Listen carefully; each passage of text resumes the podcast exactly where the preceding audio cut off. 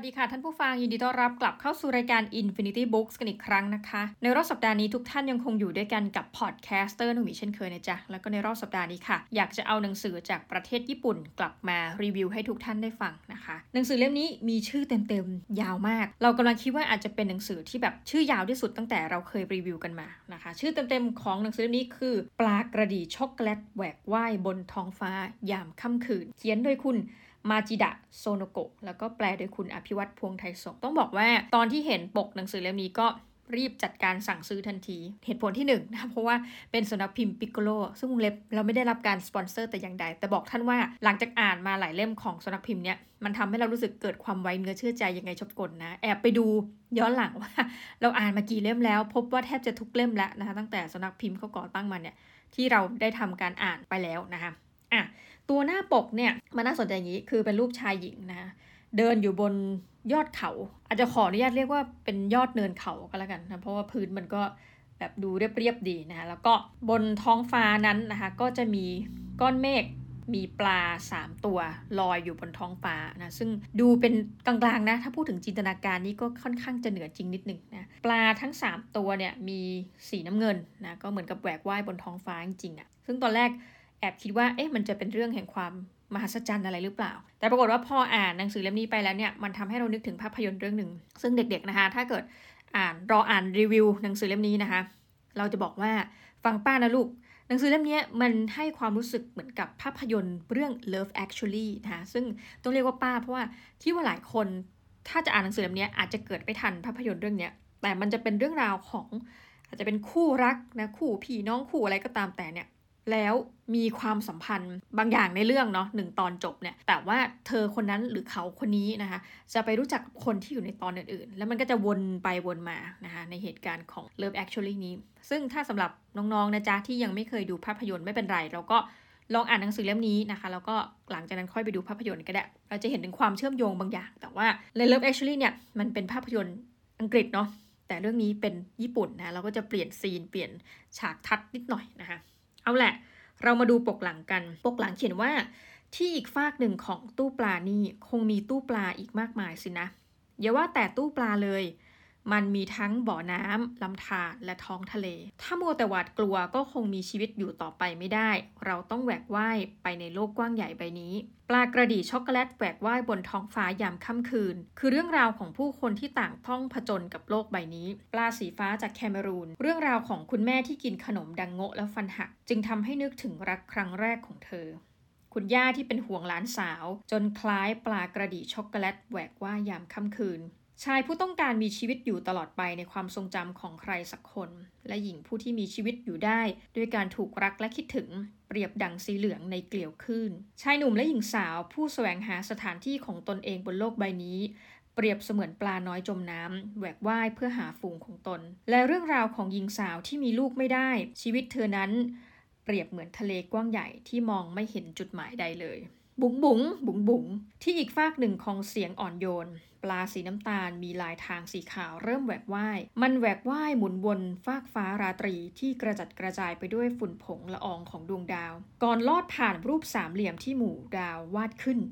เชื่องช้า ทีละน้อย ทีละน้อย แต่ต้องบอกนะคะว่า หลังจากนี้นะคะ ในหนังสือเนี่ยมันจะได้ไม่ได้มีคำสวยงามเหล่านี้นะมันเป็นเรื่องราวชีวิตของคนนะที่เล่ากัน โอเค หนังสือนี้สนนราคาเต็มๆ 295 บาท ท่านสามารถที่จะไปทดลองอ่านได้เขาทิ้ง QR code ไปให้นะคะ แล้วก็ตัวหนังสือเนี่ยจะอยู่ที่ราวๆกลมๆ ก็คือ 280 หน้านะก็ตกหน้าละบาทเศษเนาะโอเค เรื่องราวอย่างที่บอกค่ะมันเป็นเหมือนแนว Love Actually คือจะเป็นเรื่องของคนเป็นคู่ๆไปเนาะหรือเป็นตัวละครกลุ่มหนึ่งไป ในนี้ก็จะมีบทนะคะ ปลาสีฟ้าจากแคเมรูน ปลากระดี่ช็อกโกแลตแหวกว่ายยามค่ำคืน สีเหลืองในเกลียวคลื่นปลาน้อยจมน้ำแล้วก็บทสุดท้ายคือบทชื่อว่าทะเลนะคะต้องบอกว่าเราจะไม่เอาทุกตอนมาเล่านะเล่าเป็นบางตอนแล้วกัน เอาตอนแรกปลาสีฟ้าจากแคมรูนคือทำไมทุกตอนต้องเกี่ยวข้องกับปลาเพราะเดี๋ยวตัวละครก็จะซื้อปลาให้คนนั้นฝากปลาให้คนนี้นะคะก็ขอให้ท่านจงเข้าใจว่ามันจะมีความเกี่ยวกับปลานิดนึงแต่ปลาไม่ได้เป็นตัวละครเอกในเรื่องนี้ เพียงแต่เป็นสัญญาอะไรบางอย่างที่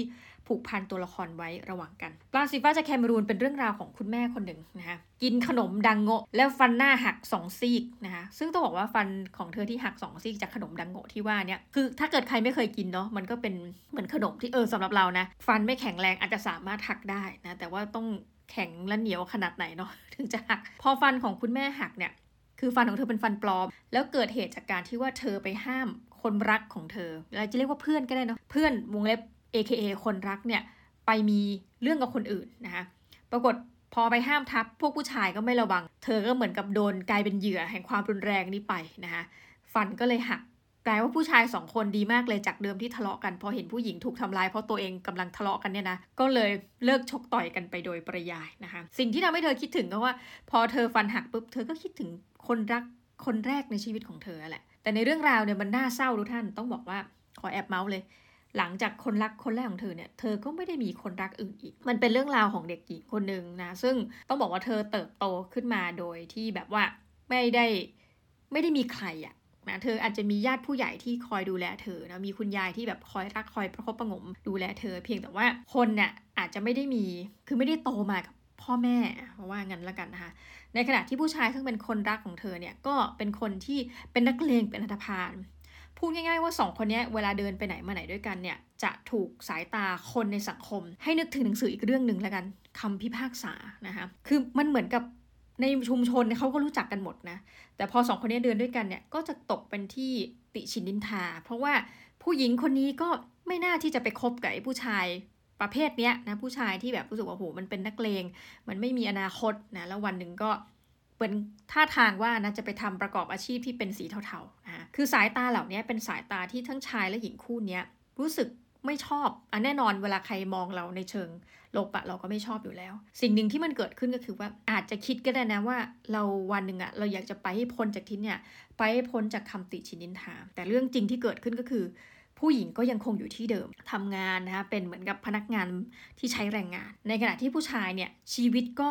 ต้องบอกตามตรงว่า หายตัวไปแล้วก็ไปไหนตัวไหนนะมันก็สิ่งที่เกิดขึ้นคือจากอันธพาลในวันนั้นก็เพียงแค่กลายเป็นคนที่ถูกร่ำลือไปต่างๆ นานาว่าเขามีชีวิตอย่างไรต่อไป ปรากฏว่าเรื่องราวจากขนมดังโง่เนี่ยมันก็กระจายไปเล่าให้ฟังว่า คือผู้ชายเนี่ยที่สุดแล้วก็หายตัวไปชอบหายตัวไปเนาะแล้วก็เหมือนกับกลับมาอีกทีเนี่ยก็เมื่อผู้หญิงเนี่ยญาติผู้ใหญ่คนเดียวของเธอที่เคารพรักเนี่ยเสียชีวิต นะพอมาถึงปุ๊บอะในเรื่องนี้มันก็จะพูดถึง 18 บวกนิดนึงเนาะทั้งสองคนก็มีสัมพันธ์กันลึกซึ้งนะคะ เพียงวันเดียวนั่นแหละ แล้วผู้ชายก็หายไปอีกในความรู้สึกเรานะซีนเนี้ยคือเรามีความรู้สึกจริงว่าผู้ชายทำไมมันโหดร้ายจังเลย คือเหมือนมาแล้วก็ให้รู้ว่าฉันเป็นคนรักของเธอนะแต่ว่าเขาก็เล่าให้ฟังแล้วก็พยายามย้อนไปว่าจริงๆเขาก็เป็นแฟนกันมาแต่เด็กกันแหละ พอผู้ชายหายไปไปทำอะไรก็ตามแต่ แล้วก็วกกลับมารอบเนี้ยพอเขามีสัมพันธ์ลึกซึ้งกันอีกครั้งหนึ่งก็หายตัวไปอีกนะผู้หญิงก็จะเล่าว่าเออเธอก็มากับเด็กคนหนึ่งเออแบบกินขนมดังโง่กัน แล้วก็มีชีวิตที่มีความสุขกับเด็กคนเนี้ยซึ่งจริงมันก็จะเฉลยว่า อ๋อ เด็กคนนี้นะ มันเป็นลูกของผู้ชายคนนั้นนะนะคะ ลูกของอันธพาลคนนั้นอะที่มีสัมพันธ์กันเพียงคืนเดียวผู้หญิงคนนี้ก็ต่อมาท้องแล้วก็ เธอมีความรู้สึกว่าไม่เป็นไรเออเธอมองโลกในแง่ดีมากเลยอะนะถ้าเป็นเราเราคงจะเข้าพันทิปแหละแล้วก็วอยวายนะมองโลกในแง่ดีว่า คือเด็กคนนี้เกิดขึ้นมาแล้วฉันก็มีความสุขที่จะเลี้ยงเด็กคนนี้โดยที่ฉันไม่เรียกร้องอะไรจากผู้ชายเลยหนึ่งเพราะฉันปรารถนาและหวังดี แล้วก็ลึกๆก็คือยังรักผู้ชายคนนี้อยู่ แล้วก็เป็นลูกของผู้ชายคนนี้จะให้รังเกียจเด็กได้ยังไง จะเป็นเลือดเนื้อเชื้อไขของเขา แล้วก็เป็นเลือดเนื้อเชื้อไขของฉัน ก็อยู่กันอย่างแบบแม่ลูกนะซึ่งก็ชีวิตก็ไม่ได้สบายมากนัก นะวันหนึ่งเธอก็อะไรก็ไม่รู้เนาะขณะที่กำลังนึกถึงขนมดังโง่นึกถึงฟันหัก วันที่ฟันหักเนี่ย ก็มาเจอผู้ชายอีกครั้ง แปลกมาก ผู้ชายเหมือนมายืนดักรอเธอแล้วเธอจะไปทำฟันพอดีนะแล้วผู้ชายก็เหมือนเห็นว่าเอา้ามันก็นึกถึงอดีตเหมือนเอ้าเธอฟันหักเพราะว่ากินหนมดังโง่เหรอแต่ว่า คนที่เคยทำให้เธอต้องกลายเป็นสายฟันปลอมก็คือฉันเนาะผู้หญิงก็อะจะรอฉันไหมผู้ชายบอกรอนะรอนี่คือรอทำฟันเนาะ พออะไรเสร็จปุ๊บผู้หญิงก็พาเข้าบ้าน แล้วก็บอกว่าเออเนี่ยเดี๋ยวเนี่ยรออีกนิดนึงสิจะมี ก็อธิบายให้เข้าใจว่าผู้ชายเนี่ยจากเหตุการณ์วันนั้นน่ะเธอมีลูกนะ แล้วลูกก็เนี่ยเธอยังไม่เห็นแต่เดี๋ยวเดี๋ยวรอเขาหน่อยเดี๋ยวเขาจะมาให้เธอเจอนะผู้ชายก็มาหาผู้หญิงด้วยความรู้สึกที่ว่า กลับมาครั้งนี้ผมจะไม่ได้กลับมาอีกนานเลยนะแต่สำหรับเรามันถ้าให้เดานะหนังสือมันให้เดาทางก็คือ อาจจะไปทำอะไรที่ผิดกฎหมายอีกแล้วในวงเล็บนะหรือว่าอาจจะไปต่างประเทศแล้วก็ไม่กลับมาอีก คือเป็นการบอกลา คือเวลาเขากลับมาเนี่ยอย่างตอนแรกที่กลับมาตอนผู้หญิงคุณยายเสียชีวิตเนาะก็เอาเงินมาให้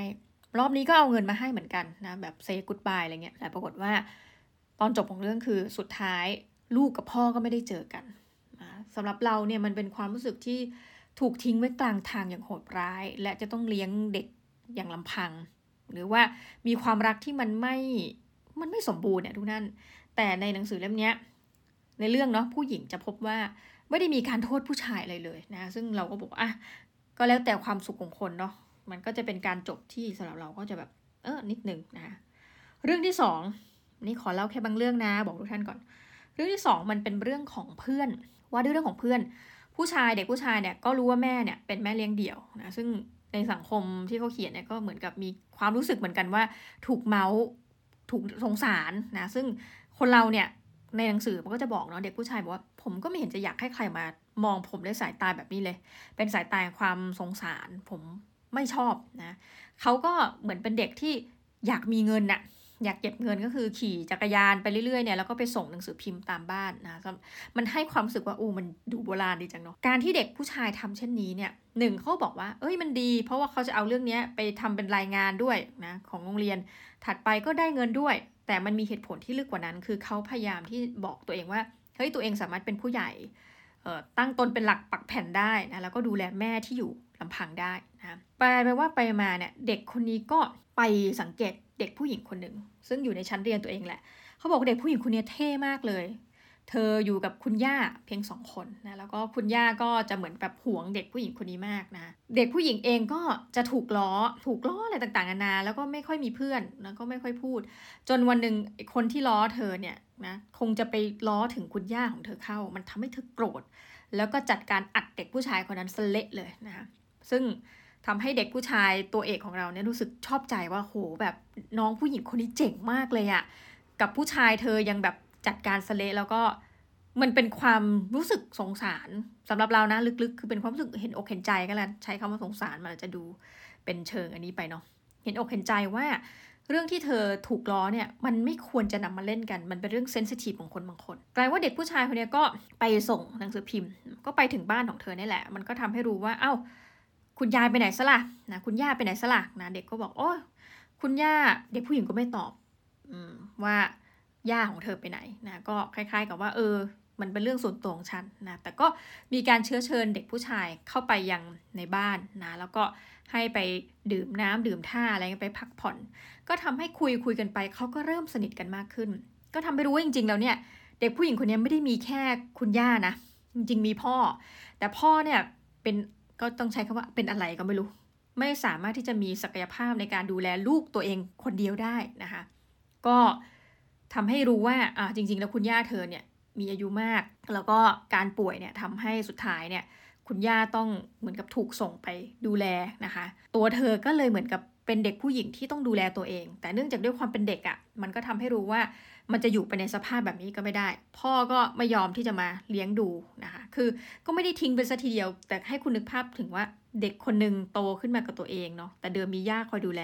ตอนนี้ย่าไม่อยู่ในสภาพที่จะดูแลได้ละพ่อก็เหมือนสิ่งที่ให้ได้อย่างเดียวคือเงิน แต่ว่าถ้าให้มาดูเชิงว่านักกายภาพแบบลูกเป็นยังไงอย่างนี้ ไม่ได้ ซึ่งเราก็แบบในเรื่องเราก็จะโทษอีกในในทุกความสัมพันธ์เลยทุกท่าน อ่านแล้วจะหงุดหงิดจะโทษคนนู้นคนนี้ คือหงุดหงิดเวลาอ่านหนังสือเล่มนี้แต่ก็เออพยายามที่จะเข้าใจในมุมของผู้เขียนนะ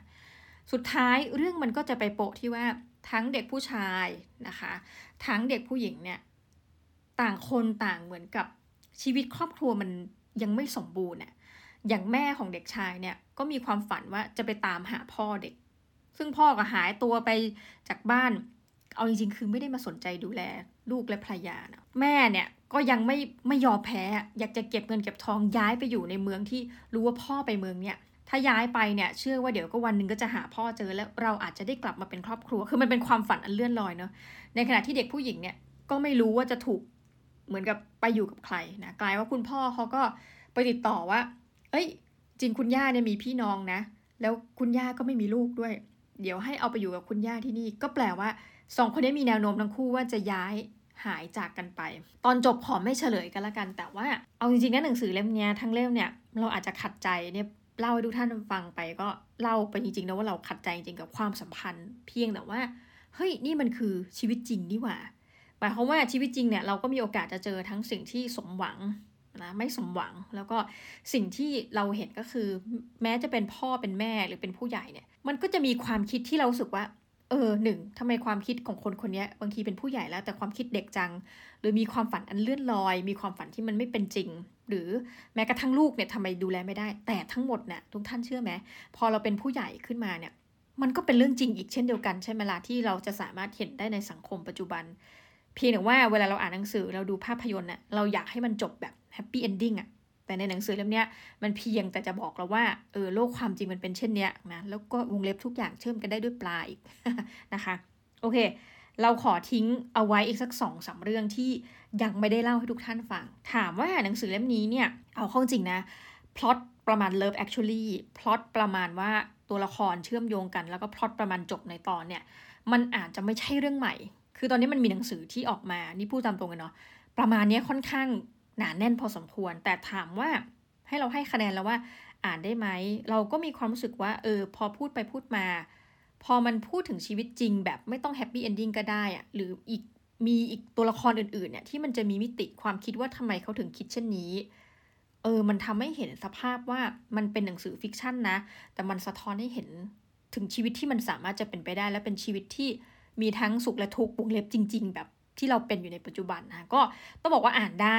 แต่ว่าถ้าเป็นเราให้คะแนนเราก็อาจจะไม่เต็ม 10 เราอาจจะให้ 8 เต็ม 10 ก็แล้วกันสำหรับหนังสือเล่มนี้ ยังไงถ้าท่านสนใจก็ฝากฝังกันไว้สักนิดหนึ่งนะคะ กับชื่อยาวมากขออีกที ปลากระดีช็อกโกแลตแหวกว่ายบนท้องฟ้ายามค่ำคืนสำหรับวันนี้นะคะ ขอให้ทุกคนอ่านหนังสือมีความสุขนะคะ และสวัสดีจ้า